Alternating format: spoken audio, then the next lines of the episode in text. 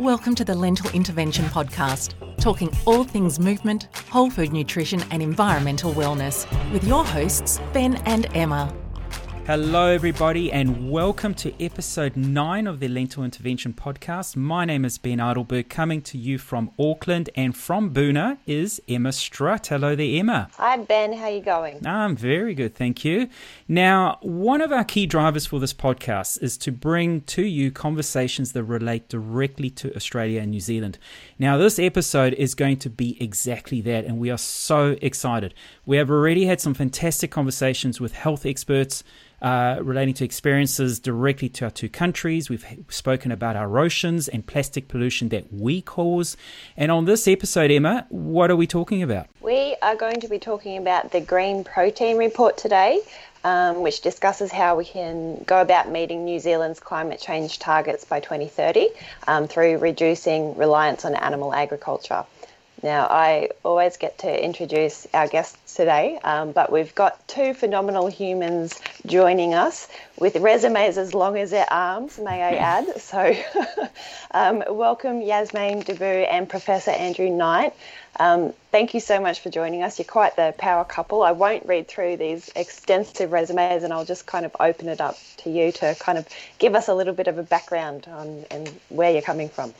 Now, I'm just going to jump in quickly. Andrew, happy birthday. I believe it was a, a bit of a big one. And um, I see you guys got up to some super exciting stuff over the weekend. Uh, thank you very much. It's lockdown here in the United Kingdom. So, um, here very kindly uh, turned our flat into a crazy golf course because I've been uh, wanting to play mini golf for a long time and we can't. So, she uh, secretly did that when I was out uh, running and I came back and, and we had a fantastic time. We also went extreme kayaking. We decided to be um, trying uh, kayak from Winchester, where my university is, all the way to Southampton, which is about 30 kilometres, despite having almost no skills, which became rapidly apparent uh, when we ended up a tree and lost the river for three kilometres at another stage. So we had a, a, great time. Thank you very much. It's important to get to, to get your daily exercise. We're still allowed to do that here in the United Kingdom, and, and the government's chief advisor um, took a drive to a scenic castle to test his eyesight. So we thought,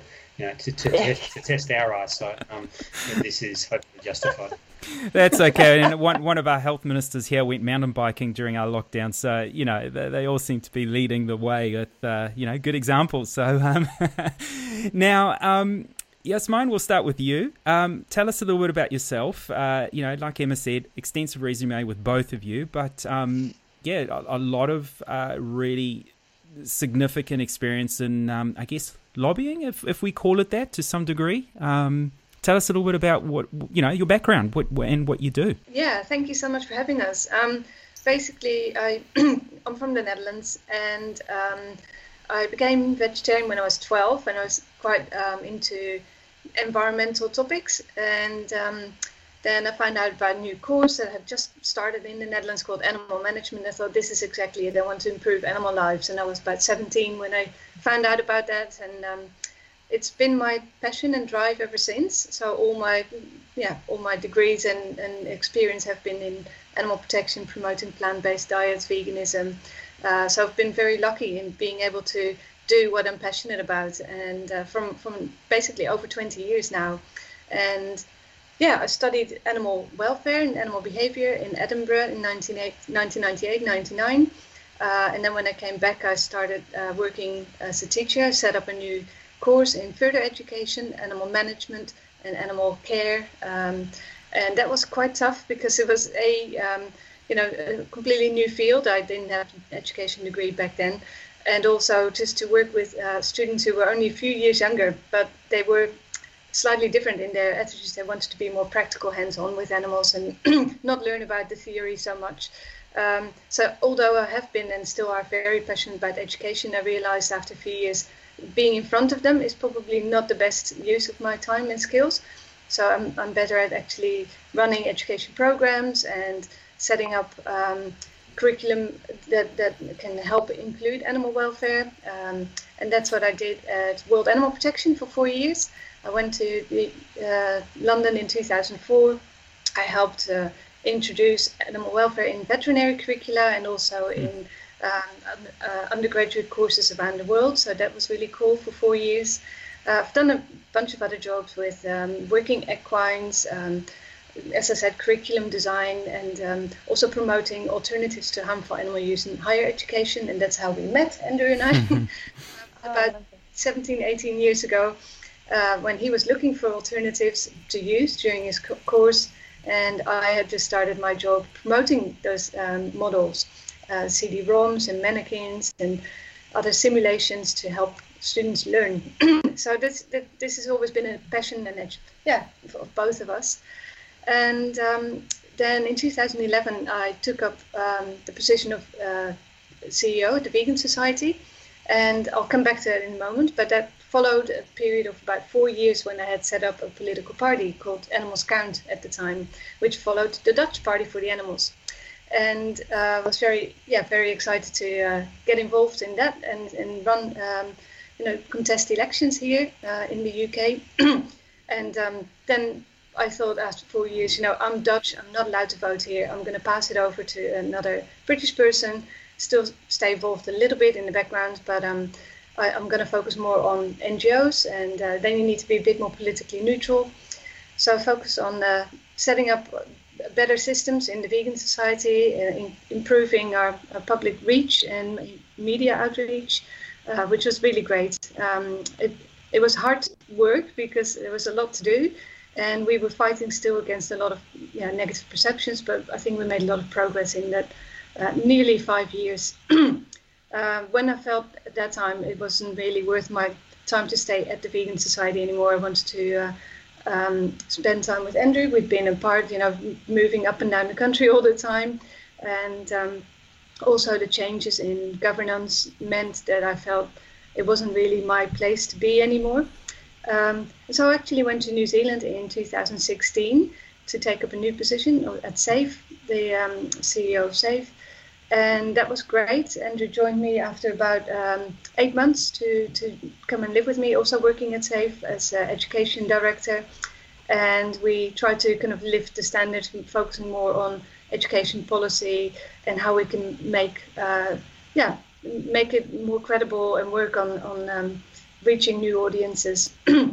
so that's what we did for what one and a half year, and. Um, then again, Andrew had to make a choice because he was on secondment for the university. He can tell a bit more himself, but he um, had to make a choice either go back and to his university job or stay in New Zealand. Um, and there was a bit more prospect here, so we decided to, to go back um, to the UK. And I then became the international director for ProVeg International, and I'm currently the vice president. Um, so the president, Sebastian Joy, oversees the whole organization in eight countries and, and uh, pro regions. And I actually look after all the different offices and the grant program, the communication department, um, and support all the different um, directors. So it's it's a lot of work, but it's great because we're really trying to, to build this global movement of being pro veg. And yeah, you're one busy lady. yes. I'm tired. do you find time to sleep? Yeah. Unbelievable, and and uh, Andrew, uh, you know, I, I, look at your your um, I, I, I, sort of uh, I don't know if I got this from your website or LinkedIn or, or something, but it starts off your uh, sort of little CV starts off with Andrew Knight is a ridiculously busy bloke. Now, from what we've heard, you've got a lot to live up to because what we've just heard from Jasmijn, I don't know how you match that, but it sounds like you're equally as busy. What's yeah? Tell us a little bit about yourself. Yeah, we have a chronic problem with work-life balance, and um, but I am originally from Perth. Uh, West Australia, and sort of helped launch the Australian campaign against the live sheep trade in the mid 1990s. And I found it so rewarding to be involved in doing something that would impact millions of, of lives, to really, animal lives. That I mm. thought, how do I set myself up to get a career where I can spend um, the rest of my you know career doing worthwhile things like this? Um, and I had been uh, sort of a a unqualified activist, uh, an animal rights activist with little money, uh, trying to run these campaigns on a voluntary basis, and being crippled by lack of uh, resources and having to give a lot of media interviews. And people would ask, What did I do for a living? And I'd have to say, I deliver pizzas, I deliver newspapers, mm-hmm. and so on. So I thought, you know, I need to set myself up uh, more professionally. I need to become more expert about all these issues, uh, uh, be able to actually afford postage stamps for my campaigns, so I get some money, uh, and get some qualifications that would enable me to be taken seriously. So I studied real hard, I got into the veterinary course uh, at Murdoch University in Western Australia, and then rapidly went sideways for about five years, uh, being drawn into a big campaign to bring humane teaching methods into the veterinary curriculum. Uh, students would traditionally learn um, subjects like anatomy, physiology, surgery via harming and killing animals, and we wanted to bring in humane alternatives. So that sucked enormous amounts of time, and I, and I ended up uh, barely passing the course, uh, but we did actually succeed. We brought in uh, conscientious objection policies and humane alternatives alternatives uh, at that university, and a number of others, and indeed the numbers of animals harmed in education has drastically fallen uh, since then, and this has uh, gone on um, in other places too, including New Zealand and the US. So that's really good news. After I graduated, um, I started doing. Um, I worked for Physicians Committee for Responsible Medicine uh, as a consultant, and started doing studies looking at uh, the use of animals in research and alternatives, as well as animals in education and alternatives, and ended up publishing a bunch of um, scientific studies, it's actually easier to do than you might think. Uh, the good thing about animal research is there's so much uh, published in the scientific literature, it makes it really easy to find out facts and figures and to analyse it and then to start to criticise it. Um, it's much easier than a subject where there isn't a lot of material in the scientific literature. So I did that and I ended up um, um getting a PhD uh, doing that actually. and, and uh, I also went to the UK and worked as a small animal veterinarian, um, part time as a locum vet, which gave me time to be doing all this research on the side and publishing lots of scientific studies. Uh, it led, led to a book of mine, um, The Costs and Benefits of Animal Experiments. Um, all of my sort of knowledge of humane teaching methods uh, led to me being recruited to go and work at one of the world's biggest veterinary schools, uh, which was in the Caribbean in 2013 to 2014 running their clinical skills lab, and we taught uh, surgery and clinical skills uh, to students studying the first semester of their curriculum, building every single semester uh, using models, mannequins, and simulators. Uh, so I did, I did that, and in 2015 I had the opportunity to go to University of Winchester, uh, one hour south of London, to set up a new Centre for Animal Welfare with undergraduate degree uh, and also a distance learning master's degree in animal welfare science, ethics, and law. And effectively, I now have a, a, small factory that turns out about 20 plus graduates each year that have got three crucial things. One is um, a set of expert knowledge about the full range of animal welfare issues. Another is uh, qualifications that enable them to be taken seriously by uh, a full range of stakeholders in society. And thirdly is a set of really good communication skills. We require them uh, in their assignments, not just to do uh, academic essays, but also to publish blogs, do presentations, uh, prepare academic posters, short YouTube videos. So they come out with a full suite of uh, communication skills that uh, will enable them to uh, go out in society and really make a difference, which is what 90% of them want to do. They want to go and be professional animal advocates. So, so I, run all that, and I, I do research at the moment. I'm involved in some uh, extremely exciting research uh, about plant based diets for companion animals. Um, and I was in New Zealand, as, as Jasmijn said. Uh, um, she likes to um, um, give, give, me give me orders. No, no I'm, I'm kidding. But, but, but, she asked me to come over and, and work for her uh, when she was the CEO of SAFE. So uh, I was there as Director of Research and Education from uh, 2017 to 2018. Um, and uh, while I was there, I set up a new um, veterinary specialty uh, in animal welfare in New Zealand. Um, and was involved in many projects, one of which is the report that we're going to talk about shortly.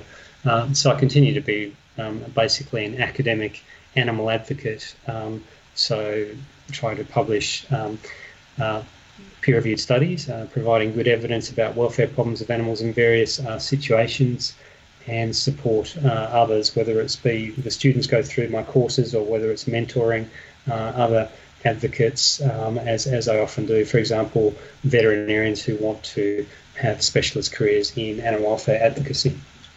So that's what we do. We are, we're pretty busy. and, and, you still find time to go adventuring and, and, and you know your runs. Uh, you're both very active, which is amazing to see, um, representing the plant based community. So it's good. It's good to see. Oh. Like like you said, it's important to keep moving. Yeah, last year we, we actually had more time. To, it, it, it's weird because last year um, we also got married, and that took up a huge amount of time in terms of preparation and everything. And I had a big event that I had to organize in August, a month after the wedding.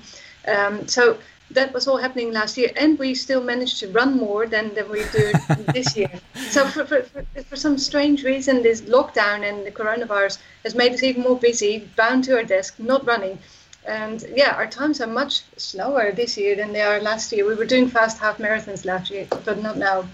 But, yeah. Well, we've been very lucky in Australia and New Zealand uh, with our lockdown um, sort of protocols that we've actually been allowed to be out. So, you know, I find I've actually been running same more. Here, same here. Yeah. Yeah, same here. We don't have an excuse, really. Um, we were allowed to run, but we just didn't do as much of it. yeah, Jasmijn's being a little harsh. Um, yeah. She routinely places in the top 3% of all women. And I, I think, I think she, she still would be somewhere close to that level. Um, but the funny thing is that, that the older that we um, get, the faster we seem to run. We're actually breaking various records. Um, it's bizarre, actually. I, I, think maybe the longer on a plant-based diet, the quicker you get, and, and as the years pass, it becomes longer for us. So maybe that's why we're getting um, quicker. As I say, a little bit of a hiccup this year, um, not quite as fast as last year, but nevertheless some, some very fast times. The only the only possible explanation is plant-based diet, mm. I think. Chucking that protein deficient myth right out the window. That's for sure. oh, look, that's that's that's a topic very close to my heart, obviously from the sporting perspective, because I do coach a lot of endurance athletes, and um, I do find it's all relative to your starting point, of course, but um, you're right. Focus on the right uh, nutrition. You're taking the inflammatory causing, you know, foods, and and you you you're putting more in of the anti-inflammatory and improving your recovery and training smarter and you can get a mm-hmm. little bit quicker to some degree. So uh, why not? And and that's brilliant. So we might have to get you guys back on when we do our, our sports specific um, episodes, and we can talk about your your uh, escapades there. Andrew's but, done a lot of other exciting things, so definitely do. Yeah, he's done a lot of extreme ironing and climb Mont Blanc, etc. So oh. another time. Rogaine. I don't know if you've heard yes, of that. Yes, it's quite big here in New Zealand. Yeah. Yep, yep. Yeah, so I was, I was a rogainer once, and we used to have a lot of fun in those 24-hour endurance events uh, yeah. around the Australian bush. Yeah, that was great fun. okay, we're definitely doing a part two then. no, no, let's get cracking in because we do have, you know, we, we we've got a certain amount of time, and um, I can definitely digress all day long about sport and and and everything, and, and what we some people recall refer to as crazy activities, but um, I call them fun, and I think you guys do too. So, the Green Protein Report. Um, meeting New Zealand's climate change targets by 2030, not 40, 50, 60, but 2030, um, through reduced reliance on animal agriculture. Now, when I saw this report, and okay, I was going to do a little trick where people can hear, our listeners can hear me flicking through these pages, over 90 pages long.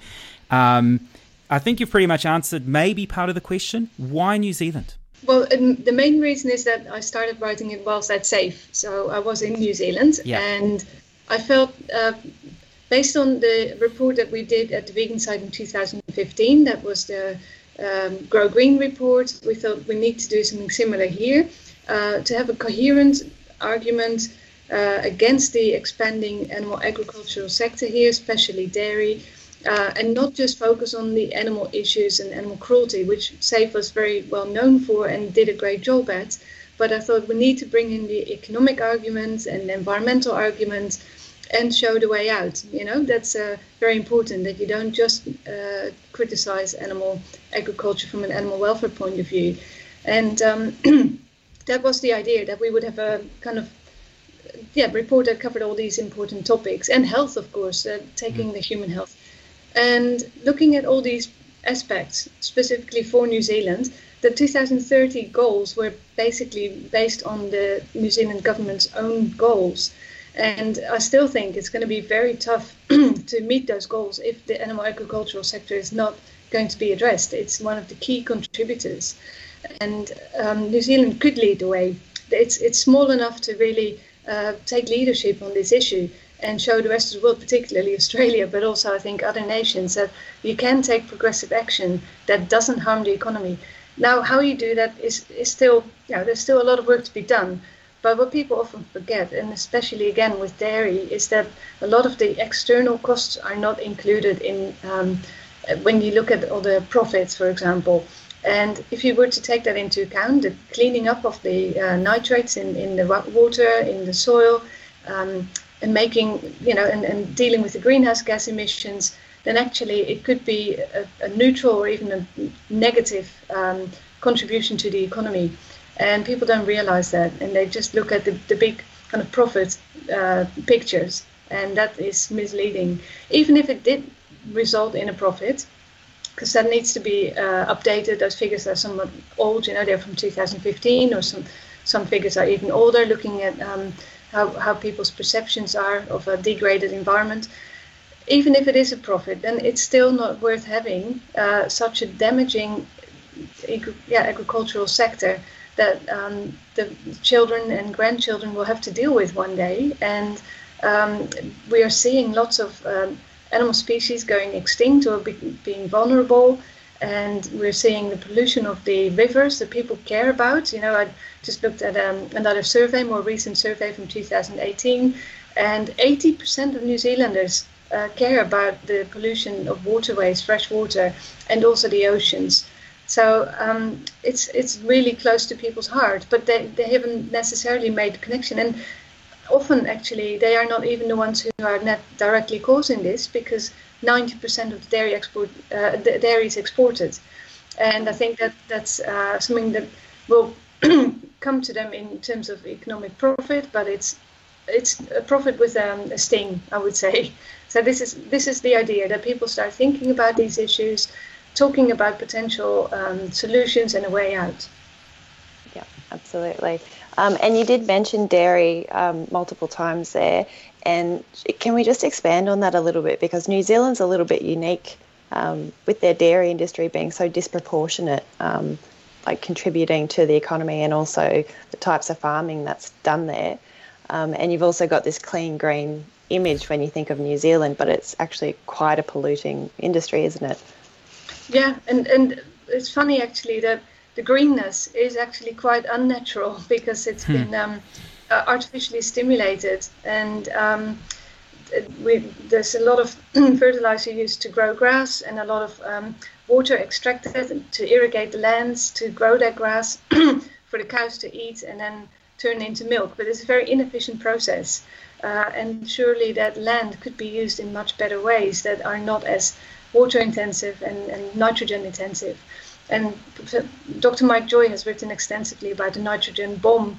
You know, the, the, the, a lot of that is now in the soil, and it's going to take years yeah. and years and years to, to break down. Um, so yeah, it's, it's, particularly Canterbury and Waikato regions that are really um, polluted, and, and where there's such a monoculture of grass and dairy that is totally yeah uh, out of balance with, with what you normally see. Yeah. Um, and Andrew, I've heard you speak before in a in a previous podcast about the dairy's impact on all of the rivers and the waterways. Uh, yes, indeed. I think um, based on some of the previous studies, there are only some rivers on the west side of the South Island of New Zealand which are still considered to be unpolluted um, pretty much all of the other rivers and waterways around New Zealand are considered to be uh, polluted. That's um, because of the manure runoff from uh, dairy and other farming and uh, the fertilisers that have been applied. So, uh, sadly, uh, there are bacterial levels in those rivers and they're not particularly safe to swim in uh, or drink from anymore, which is such a shame because New Zealand has a reputation and it once used to be true that it was an absolutely pristine wilderness environment. It's one of the most beautiful places in the world, and to see it being uh, destroyed like this, essentially for the short-term profits of, of the dairy sector, uh, is is a, real tragedy, and I think that one that uh, many New Zealanders uh, care about, and increasingly so. Emma, Emma and I were talking about this offline. Um, you know, she said, "Well, you know, New Zealand looks so pretty. Like, where is this pollution?" But um, you know, for me personally as an athlete, and we've spoken about this in other shows, um, is that it's getting becoming more often that you turn up to an event, an Ironman event, a triathlon event, a swimming event, and the swimmers cancel because of water quality. And it's not necessarily pollution because of runoff of sewage or stormwater, it's algae bloom. And we mm-hmm. know that, um, you know, you make reference to Dr. Mike Joy, who's an environmental scientist here, great speaker, great knowledge. And, and he talks about exactly that the nitrate levels in, in, in the waters. Um, and there's, there's a diagram there, or a, a, um, a sort of a little chart that he refers to, which is sourced from the New Zealand Ministry for the Environment. And it shows exactly that the Waikato, the Canterbury Plains, Southland, um, and, and even the Wairarapa, these are heavy dairy farming uh, parts of the country where the nitrate levels exceeds the legal limit. So we're not talking about the water's just polluted, it exceeds the legal limit. I mean, that is scary. That's, you know, that's, I'm looking at the diagram now, that's it over, that's two thirds of the North Island and probably about half of the South Island. It exceeds the legal limit. That's scary. Yeah, absolutely. Yeah, I just had a look at those graphs again last night to remind myself. And um, it said that of the nitrate leached from livestock, 65% was from dairy and 15% from sheep. So once once upon a time, sheep were roaming all the lands of New Zealand, and that's decreased now because of less demand in wool, and um, synthetics have replaced uh, the, the demand for wool. And at the same time, the demand for dairy, particularly in China, has increased. Um, yeah. And I think what we need to do is, is you know have a multi-pronged approach and look at both livelihoods and alternatives in New Zealand as well as demand in other countries and look at how we can stimulate plant-based dairy or non-dairy in um, China and other countries, you know, to, to really address this issue because when there's demand, there's going to be this, um, yeah, this heavy pollution and it's, it, it is scary, as you said. It's um, the irrigation, the nitrates, it, it, it can go on. It's just not sustainable. It really will come to a breaking point. And this is this is the problem when you have an industry that's set up um, whereby they're not paying for the externalities. Mm. So for the various forms of environmental damage mm. uh, are not factored in economically. Uh, the only economic part seems to be the, the profit that's made from the production of the dairy products. So you know it's that, that's obviously needs to be addressed, and indeed that's one of the policy reforms we call for in our report in various ways, starting to. Um, implement the polluter pays principle and the factoring yeah. of the um, various um, environmental resources that are being degraded and destroyed um, financially, um, which would mean that the uh, cost benefit ratio would drastically alter and the industry would not necessarily be uh, as profitable as it currently is. And in your report, you actually show some stats, and you show how you know you talk about demand. Consumption continues to grow, which uh, uh, you know we talk about how veganism is growing in popularity, and we talk about you know people becoming more conscious of their health. Yet, um, you know, consumption's growing. So in, in, in New Zealand, I presume Australia would be very similar in terms of demand for pork, beef, and poultry. I was astounded how much chicken people eat in New Zealand. Mm. I mean. I'm not eating it. I know a lot of people aren't. So, how much are people actually eating? Um, but obviously, with that is the direct correlation with um, the low consumption of fruit and veg, which, come on, 2020, we know how important that is. And then, of course, the increased obesity rates, which Australia and New Zealand both, uh, you know, compared to, to, to the world, is is it's one thing we're doing well in. Uh, you know, we're leading we're leading that, which is which is not good. Um, no. So, you know, you talk about reforms and you talk about demand. Well, the demand is going the wrong way. Yeah, it's going both ways. I think there is mm. more awareness also of health, healthy eating, and uh, yeah, eating more plant based. But it's yeah, sadly, um, and and this is where I think the industry is very well resourced in clever meat and marketing campaigns and um, and dairy campaigns. It's it's it's very kind of pulling at emotional strings and and focusing on values that people care about in New Zealand and Australia, like family values and community, and and they know, they are very clever at, at, at convincing people that it's normal, necessary, um, healthy, etc. And I think that's one thing that that's another thing that we also call for in the in the report that we need to strengthen the horticultural sector because when, for example, in uh, the UK, I think it was maybe seven years ago, there was a bit of a campaign to make kale look cool you know, as, as a healthy food. That worked. It really did um, increase the demand for kale, and, and, a lot more people are now using it in smoothies and in their cooking and uh, all sorts of recipes. Um, so I think that that that kind of campaign can work, but you need to invest in it. Yeah. And at the moment, it's completely skewed towards plant-based, uh, towards meat and dairy, and I think that needs to change. Um, I don't know if this is. Uh, yeah. No, carry on, Andrew. I was just going to say, I think, I think a big part of this is the rise in consumption in developing nations. Actually, yeah. there are yeah. uh, out of the global population of roughly seven billion people, about three billion are uh, developing world consumers who are uh, rapidly changing their lifestyles as they seek to emulate what they see as being the affluent and desirable lifestyle of, of wealthier westernized nations, That's which right. have a much higher um, consumption of animal products, including dairy.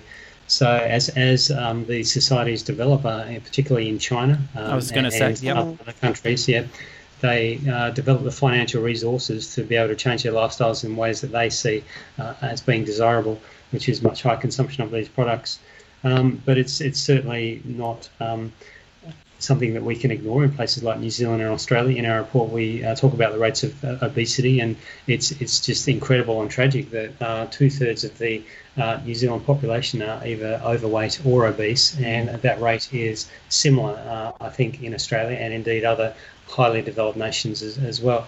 We have seen, of course, an increase in, in awareness and interest in plant-based uh, diets and healthy lifestyles in general in these developed nations, and that's fabulous. But unfortunately, it's being uh, greatly eclipsed by the increasing consumption of these these unhealthy products uh, in developing nations. Yeah. Now, what I was going to say earlier was um, I don't know if this is a myth, and I should probably research it properly, but I quite like the idea behind it is that Popeye uh, the Kai-Team Popeye was was created to create. You know, there was an oversupply of spinach in the on the U.S. market, so let's make spinach cool. Um, I don't know yeah, if that's true, so. yeah. but I love that story. And and hey, you know, spinach gives you muscles, makes you strong. So plants can give you protein and calcium and all the other, you know, nutrients that that one needs. So maybe that's the way forward. More cartoons and more so. social media that way.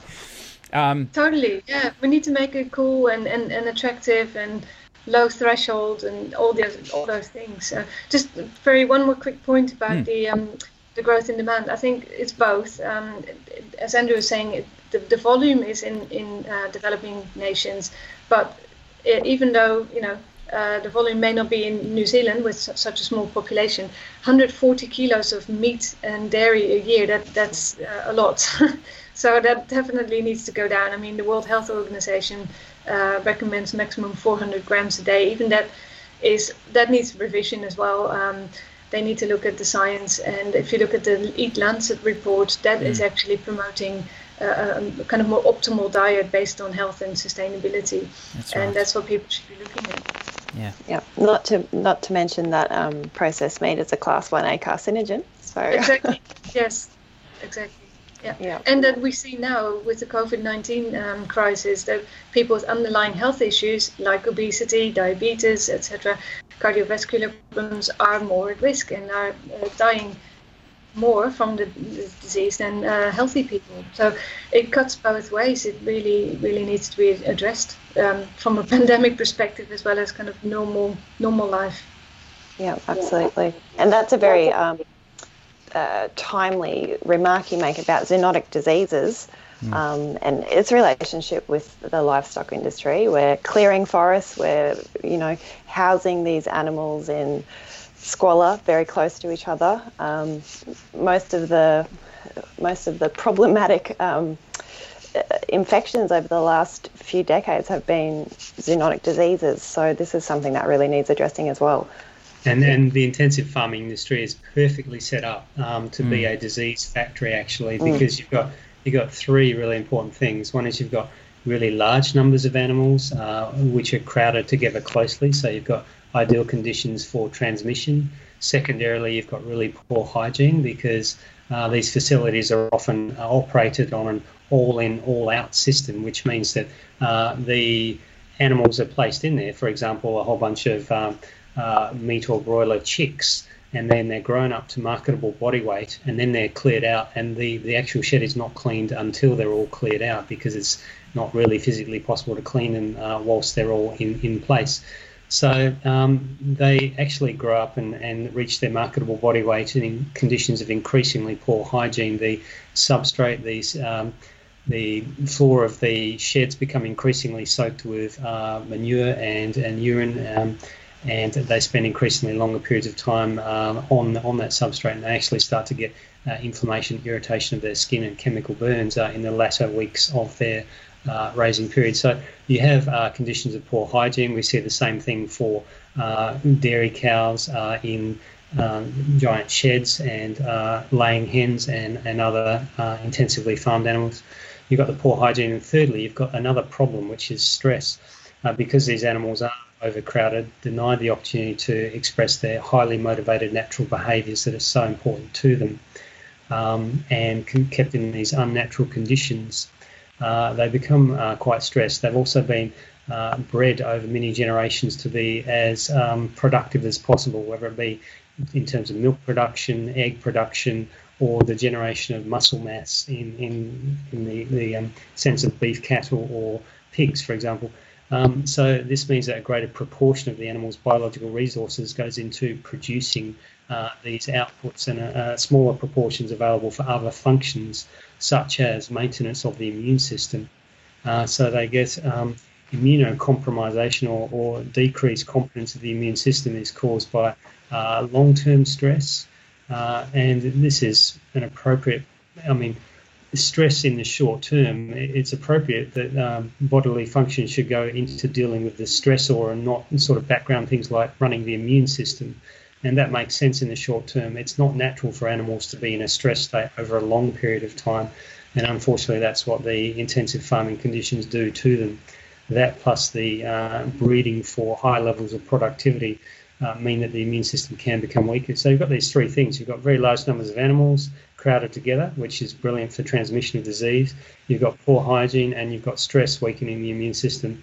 So you've got basically this giant factory for disease uh, transmission. And uh, on top of that, we um, feed them low levels of antibiotics to try to suppress the diseases uh, that they would otherwise succumb to, and sometimes to encourage the promotion of growth as well, because sometimes these antibiotics can be growth promoters.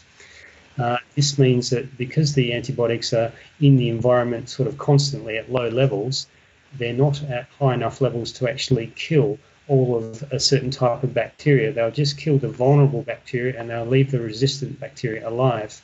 Now, the life cycle of bacteria is really short. E. coli, for example, is about 20 minutes. So within just a couple of days, you can go through many, many generations and you can get a population of bacteria which has become completely resistant to an antibiotic because the vulnerable ones have all been killed. The tougher, more resistant ones have lived and, and uh, reproduced themselves and replaced the population. So we have these uh, populations of bacteria becoming increasingly resistant to antibiotics because uh, they're being greatly overused uh, in the farming system. And on top of all of that, we know that um, around about uh, three quarters of new and emerging human diseases are coming from uh, wild animal populations, actually. So, this is where the concern arises about things like the bushmeat trade and the intensive farming of wild animal species such as pangolins in places like China. Yeah. Um, and it, it's thought that HIV um, probably came from uh, the bushmeat trade in Africa, where local people who are you know, living in relative uh, poverty uh, have been naturally trying to supplement their, their diets and also uh, find profitable animals in the jungle to be able to sell in markets.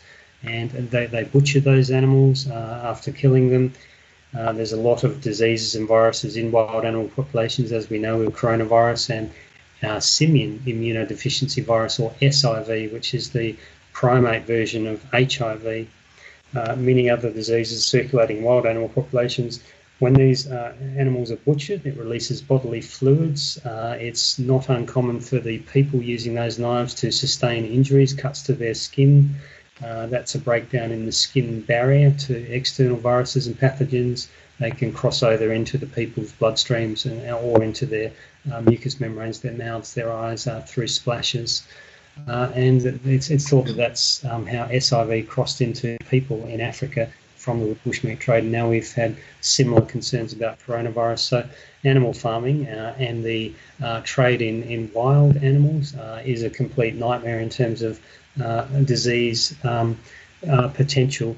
in the modern world, of course, we now also have the ability for people to circulate around the globe incredibly quickly, uh, which has obviously only been a very recent phenomenon. Um, so now we have all of this going on. So if, if there's a, a, problem anywhere in the world, there's the potential for it to very quickly spread anywhere else. Um, so we, have got this perfect storm, really, of factors which enable uh, pandemics uh, arising from animal populations. And we've been relatively lucky with coronavirus because uh, it's it's highly infectious, which which is a major problem, but it's also relatively benign. Uh, a lot of the other ones out there in the wild animal populations are a whole lot more lethal uh, than coronavirus actually is. So we really need to um, acknowledge the the you know terrible uh, suffering that this is causing uh, many people who are affected, but also take it uh, as a as a wake up call and a warning uh, and be thankful that it wasn't something a whole lot more lethal and take the necessary steps to try to stop this from happening in the future, I think. This is actually a perfect um, summary of uh, ProVeg new report um, that's coming out in a few weeks. You haven't even read it, but that's exactly the, exactly everything saying, uh, except for one or two more things, which is that um, we are also. Uh, the, the, it is important to have a variety of species in natural areas, biodiversity is really important because that keeps the natural infection rate low. Um, but when we look, you know, clear the forest for um, growing crops for livestock or, or other types of um, purposes like clearing the timber, whatever, we come into contact, humans, with wild animals, and those contact points weren't there before. And also, if, if we clear all those species out, then there are fewer species or hosts to go to for viruses. So they are easily more easily um, adapting to other hosts, and including humans. So that's additional to what you were saying, and that's exactly what is going to be in our next report, a very scientific report, um, even more so than this this green protein report. Um, and we are hoping to influence a lot of policy and decision makers because that hasn't been acknowledged enough in uh, pandemic preparedness planning you know, everyone's talking about, oh, we need to be better prepared and have more uh, PPE, and we have we need to have better hospital plans. And no, that's that's kind of dealing with the inevitable. We can address the root cause, you know, and we should address the root cause. Yeah, so, it's, yeah. it's it's it's a term that we uh, refer to sometimes, and um, that you know, if, if if the tap is on, the sink's overflowing. Yeah. Are you going to get a mop and a bucket? And keep exactly. mopping up the floor, or you're going to go and switch the tap off. You know, you're going to go to yeah. the source of the problem, and and it's exactly what you say. You know, yes, more PPE. Well, I still don't want it around me, so let's go to the source of the problem, and and you know, like you say, the education, the change of of of um, of, of our habits and the way we, we live, the way we operate, you know, um, and and that's now you talk about uh, the impact on biodiversity, um, but also you know the land clearing, the water use, that's required for this intensive farming. I mean, that's also um, that's you know we, we hear about in the Amazon, we hear about in Southeast Asia. Um, we're losing you know species of the flora and fauna, and and and that's that's important because there's a whole I won't call it a pyramid system, but there's there's a whole cycle, you know, of how one living organism impacts the next, which impacts the next, and so on. And once you start taking a component of that out, you're messing up the whole cycle. Um, and, and yeah. then you get more parasites here because nothing's eating them, or there's more, you know, the, the, we're, we're throwing the whole imbalance out. And, and, these are ecosystem services that we all depend upon uh, to, to survive on Earth. Yeah. Uh, and you're right about the, you know, the, this biodiversity loss. Um, the rate of extinctions of the various taxonomic groups, whether they be uh, birds, reptiles, m- mammals, amphibians, and fish, uh, amongst the vertebrates, is somewhere between um, about I think it's it's uh, I think it's somewhere between about 10 to 100 times background rates, uh, and we are now living through the sixth mass extinction event since fossil records began. There have been five other mass extinction events in previous history since there were animals with hard skeletons laying those down in the rock uh, historical record that, that mm. we can study. And they've usually been caused by uh, climatic disasters actually. So a mass extinction event is, is an event when more than 50% of all living creatures die upon the Earth. So there have been five of them previously in the last, I think, 540 million years. The most recent one was when the dinosaurs were wiped out about 65 million years ago. So we're now living through number six. Actually, it's it's happening uh, now during our lifetimes, uh, and it's it's very much because of our actions upon the earth, unfortunately, and the mass clearing of uh, land for uh, animal agriculture is. Uh, right up there with, with one of the uh, top causes. Um, unfortunately, animal agriculture is one of the main um, uses of, of the Earth's land surface. Um, and it's it's a massively inefficient way to produce what we need to survive because we have to uh, grow feed crops to feed them to animals, uh, of, of which only a small proportion ends up being usable uh, by people, the rest being uh, lost in the energy conversion that takes place from, from uh, plant protein to animal protein. Mm. It's a very inefficient process. You can lose up to 90% during that process. So you've got to grow an awful lot more feed crops than if you, you just take those uh, ate the crops directly as, as people could could do if, if we grew uh, appropriate crops. So you need vastly more amounts of land. So you've got to cut down so much more forest. So at least there's so much more greenhouse gases, destroys so many more species, and so on. Um, uh, it's harder to think really of, of, greater tragedy than the wholesale loss of the other living creatures with whom we share the planet. Um, and it's particularly tragic in the case of New Zealand because it, it has been a biodiversity hotspot.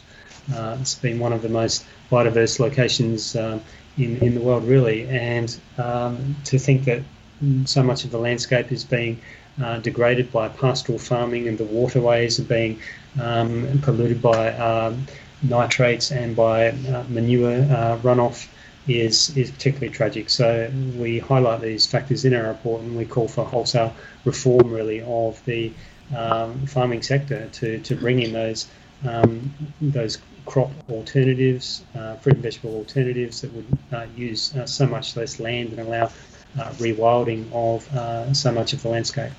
And some of those crops would also um, fix the soil, wouldn't they? Mm-hmm.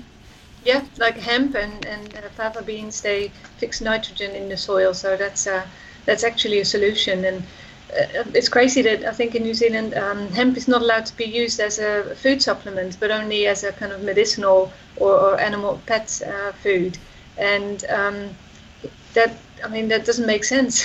hemp seeds have been eaten for uh, centuries, uh, yeah. and, and hemp products. It's yeah. And legumes generally will fix nitrogen mm. in the soil. Yeah. There are many of those. Because in, in the report, I mean, I, I love looking at stats because it's mind blowing and and it's it's sometimes difficult to comprehend. But one of the stats here, New Zealand arable land use, 1961, 11.39 percent, 2014, mm-hmm. 2.24 percent.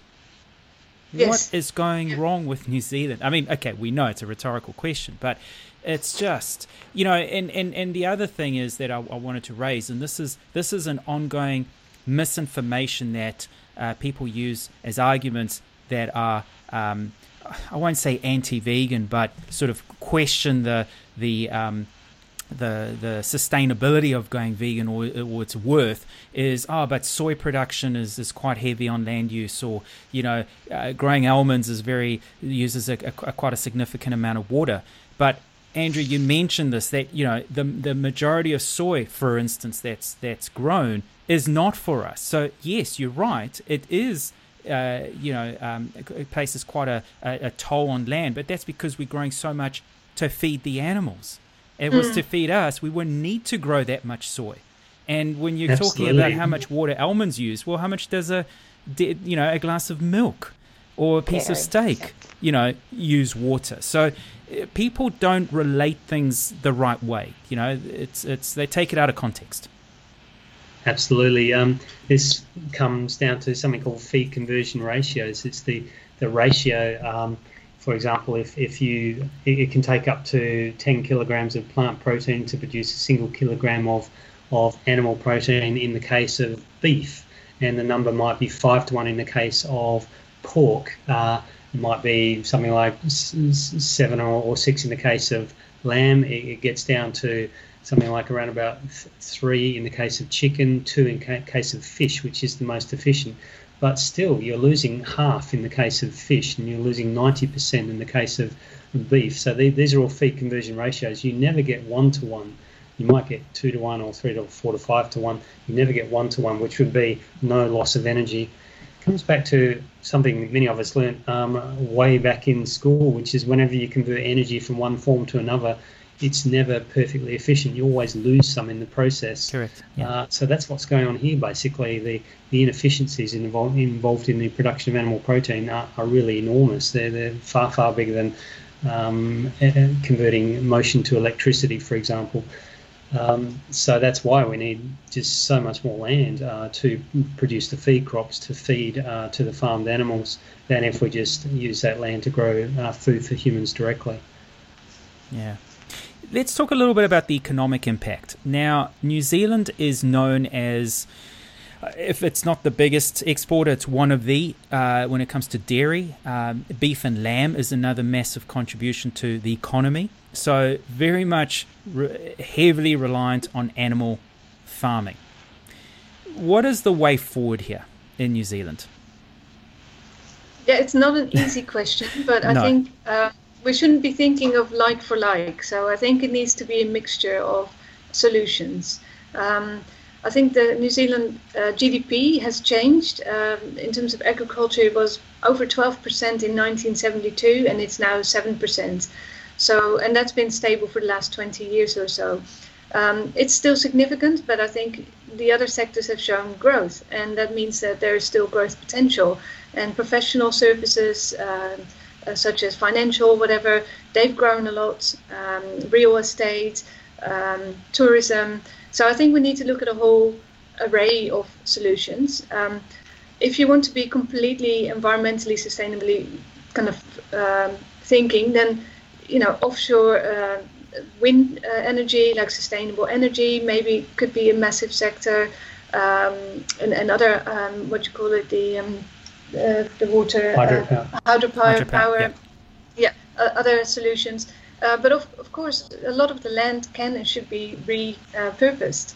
Uh, as Andrew was saying, rewilding for a lot of it, and those areas that are naturally dry, like in Canterbury, keep you know, keep irrigating them to, to grow that grass for cows just doesn't make sense. We need to find a, a purpose for that land that makes sense. And um, uh, I think other areas can be repurposed for crop um, farming, and uh, and maybe some of the crops don't need as much water as as uh, grass does for for um, to go, yeah.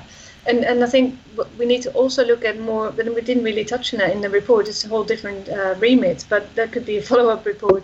Is to look at cultivated meat and there's uh, growth in that area around the world, and there could well be innovation um, in New Zealand labs that could make the difference between, you know, why should we actually uh, um, have cows that are very inefficient, that suffer, uh, that cause environmental damage, if we could engineer milk f- from uh, bioengineering and cultivated uh, processes. Some people may feel a bit kind of reluctant to embrace that solution, mm-hmm. but that demand is still there, so it's at least a temporary solution. I'm not saying it needs to be there for all time, but it is definitely an, an addition to looking at all the plant-based um, options that we have.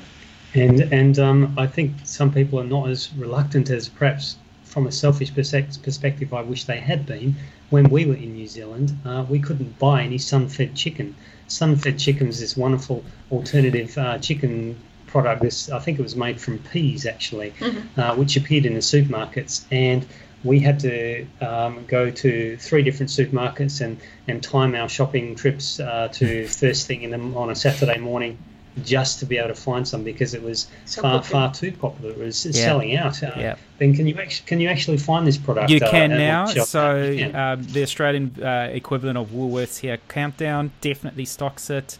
Um, mm-hmm. Look, things have improved things have improved. So they must um, have increased production um, to yeah. meet demand. So, yeah. so I think a lot of people are, are, really uh, interested in these products actually, and they, have obviously done extremely well for the company. Yeah. Apparently, the plant-based uh, product sector is, is one of the um, fastest growing uh, food industry sectors actually. So, That's you know, absolutely booming. Caring about the finances. And interestingly, look look who's buying into them. Look who's buying into them: Nestle, Coca Cola. It's all it's all it's all the companies you don't want, but yeah, they're the ones buying into into those into those businesses, funding it and thinking, well, there's profit to be made. But there's a, a company that I'm a little bit biased to because I'm originally from South Africa, and there's a product called Fry's. And 20 years ago, because I've been, I started off as vegetarian 20 years ago before I went fully vegan. But um, already then I was buying. They only had two two options on the on you know that you could buy, and that was it. And then a few years later, you had a burger patty, sausage, and and that was it. Now, Fry's is here in New Zealand, and there's a plethora of, of options. So it, it is it is um, you know, when I go to Australia, I think, oh, Australia's got more options here, and then I come back to New Zealand. I think it's it's improving. I think globally, there's there's certainly more options. But um, you know, when we talk about solutions going forward, if you had an opportunity to sit down with our Prime Minister Jacinda Ardern, okay, now bear in mind she's from Morrinsville. She comes from a dairy farming uh, sort of background. Her deputy prime minister, Winston Peters, is uh, one of the his notable uh, things is when Air New Zealand a couple of years ago thought they'd be progressive and and serve Beyond Meat burgers on uh, I think it was in business class. He was the first person to criticize Air New Zealand for not supporting local meat producers. You know, why are we supporting another business from overseas? Why are we not supporting? So, uh, what I'm saying is, I'm not saying there would be resistance, but would be a hard sell. But if you had an opportunity to sit down and say, here's a report, and she and Jacinda said, okay, I'll grant you one, uh, you know, one recommendation that I'll pass. What do you think is the most impactful uh, sort of action that you would like to see implemented? Yeah, that's uh, it is a tough one because um, I think having a New Zealand specific focus, um, so a company that can develop a product like Sunfed meat, uh, chicken, is probably going to be the biggest impact because um, uh, people buy in more to the kind of made in New Zealand uh, brand. Um, so it shouldn't be a Beyond Meat burger in that sense, um, even though they're very good and they are liked by uh, lots and lots of um, meat eaters. And that is the purpose. We need to get a product that is acceptable and not only acceptable but preferable uh, to be consumed by meat eaters than than the meat patty. So I think that that's what we need. Um, yeah, we need investment in that kind of replacement um, product. And um, when people taste taste it and, and like the taste, I think that that makes all the difference. The price point is also important. We need to keep the price down. Um, people are not going to pay you know, the, the, Beyond Meat burgers here in the UK are also more expensive than the meat burgers. Yeah. So it's not as accessible as, um, yeah, as, as meat, unfortunately. Uh, that that is something we need to address. I would say also try to connect with the farming community, acknowledge the contribution that that sector's made to New Zealand's development. Uh, it has been one of New Zealand's biggest um, financial sectors, and it has contributed a lot to the economy in the past.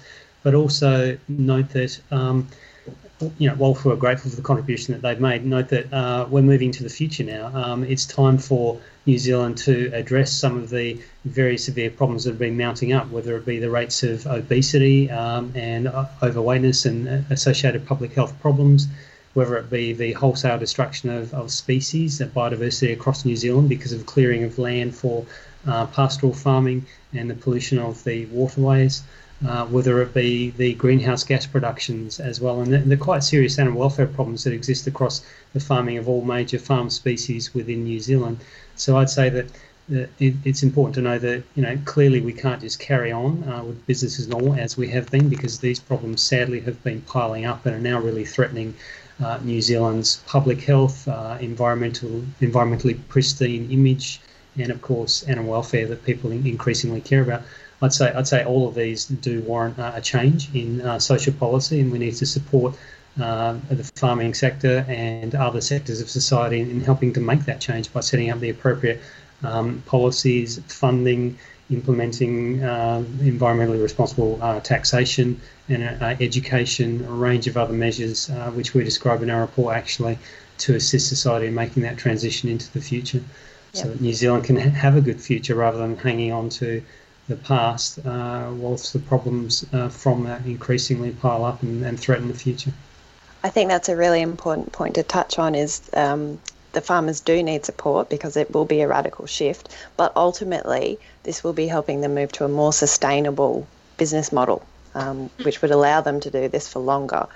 Um, so, and I think that's why we're seeing big companies such as you know Cargill's um, meat producers in the US and a range of others actually diversify their portfolios and, and get into bringing on plant-based product lines. Uh, you know, if, if these people want to have a future that's also in keeping with probably the the um, ethics and values that many of them do have, their concern for the environment and, and, and so on, then they need, I think, to be making that change and be supported in making that change.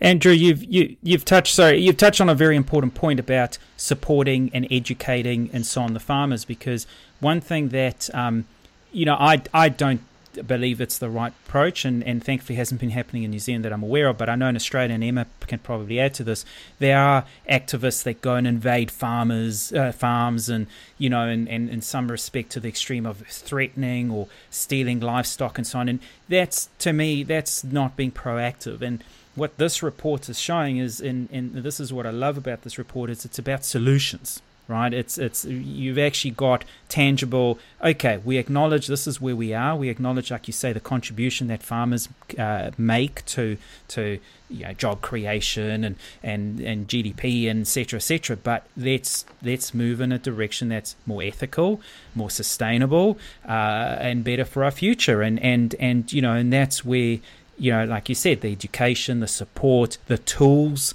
So okay I want to do it, but where do I start? How do I do it? So, you know, it's it's having that infrastructure. Um, and mm. you know, in New Zealand, James Cameron has shown how you can take a dairy farm and convert it into a, uh, you know, a, a more sustainable producing farm. So, you know, it is possible, and a lot of others are doing it as well, for sure. Yeah, there, there are very um, exciting examples all over the world of where um, farms have turned into sanctuaries and um, the farmers moved into a, a, different business here in the UK actually as not quite as a result of the Grow Green report but at the same time uh, a farmer got in touch he was a beef farmer and he had already qualms about you know keeping cattle and and sending them to slaughter and it kind of broke his heart every time.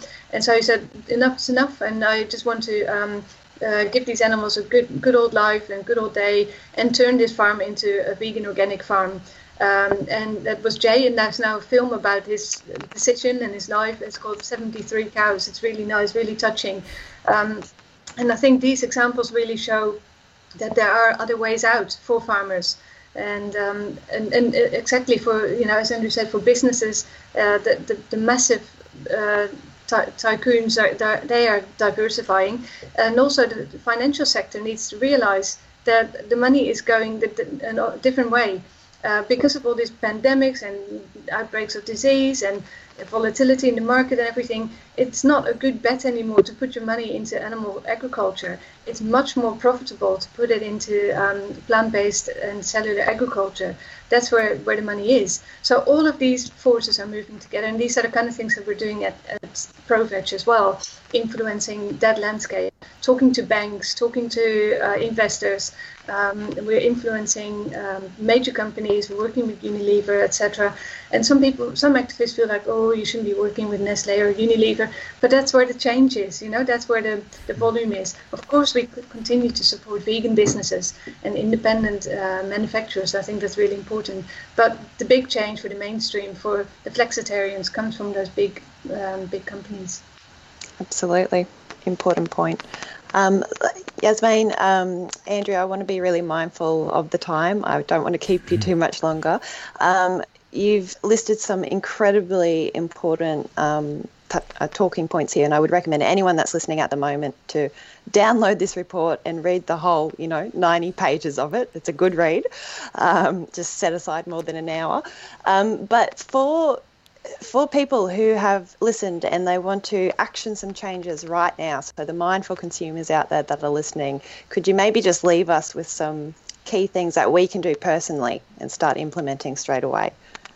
Can we first just mention where people can find the report? Um, it's on... So it's on, on my website, jasmijndeboo.com. So J A S M I J N D E B O O.com. And or you can probably just uh, web search for the name of the green protein. We will have it in our show notes. Um, oh, great. The, the Vegan Society uh, for New Zealand has it, a, a direct link there. So um, our listeners will have already, those that are, uh, uh, want to be prepared for the episode, they will have downloaded this already. But we'll have it in the show notes with all the links to your websites and everything else. So easily Okay. accessible. Yeah, it, absolutely. It has an executive summary as well of, of just a, a couple of pages at the front for people Yeah, that don't have that's time right. for the full 90 pages. Yeah. Yeah.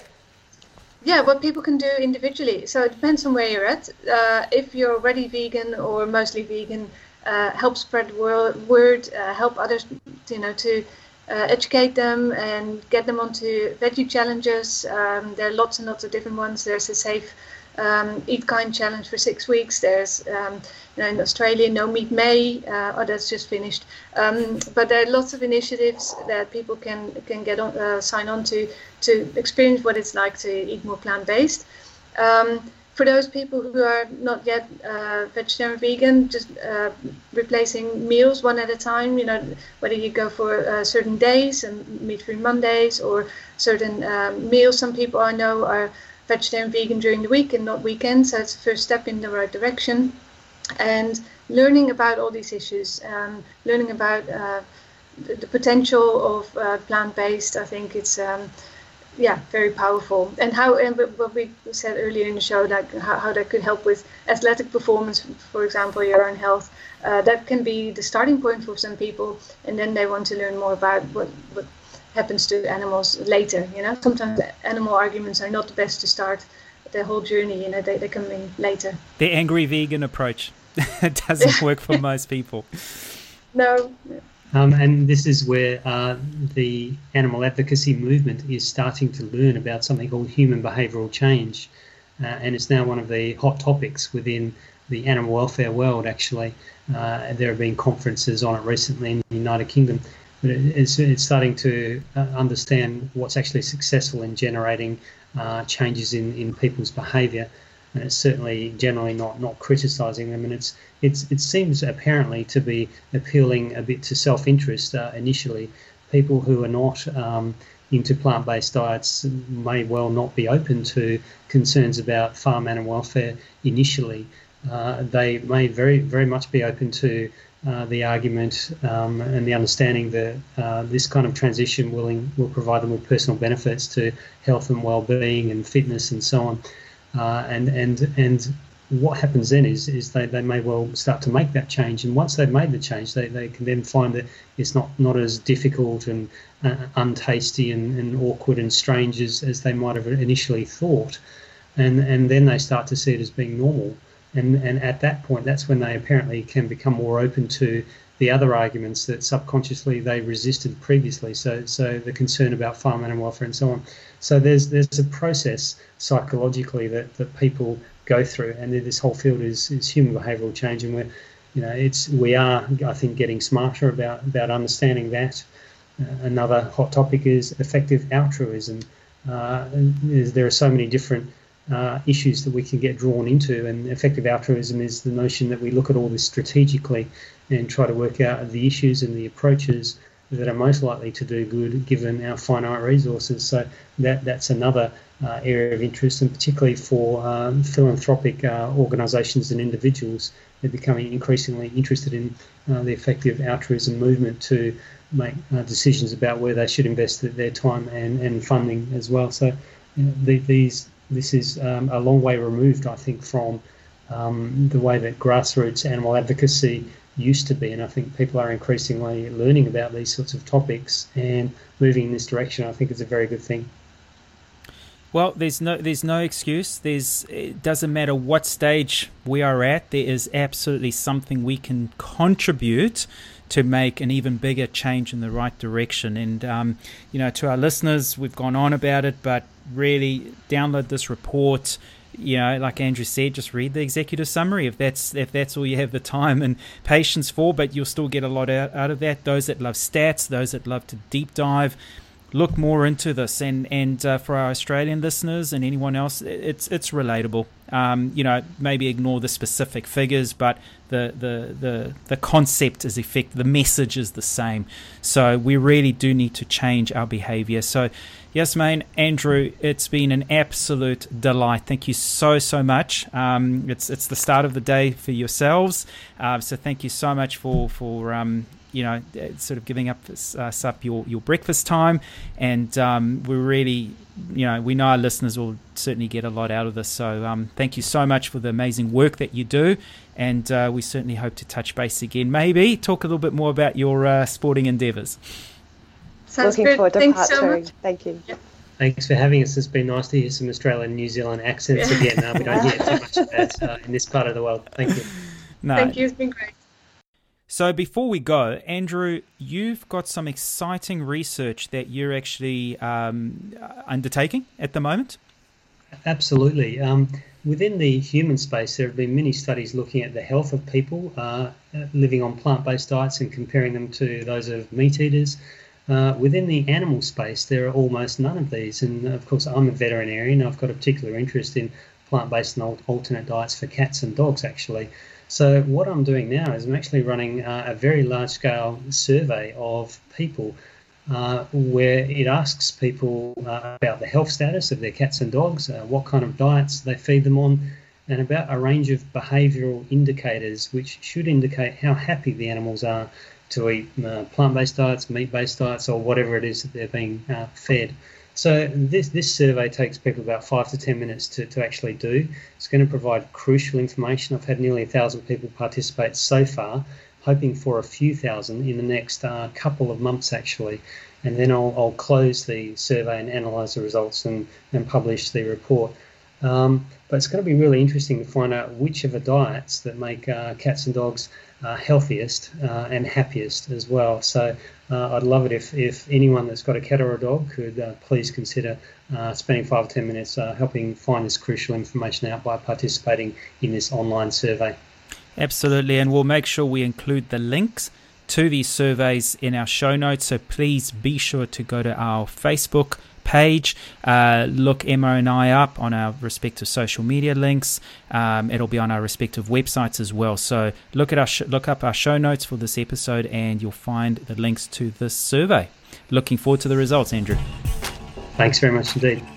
Thank you for listening to the Lentil Intervention Podcast. If you found this interesting, make sure you subscribe and share it with your friends.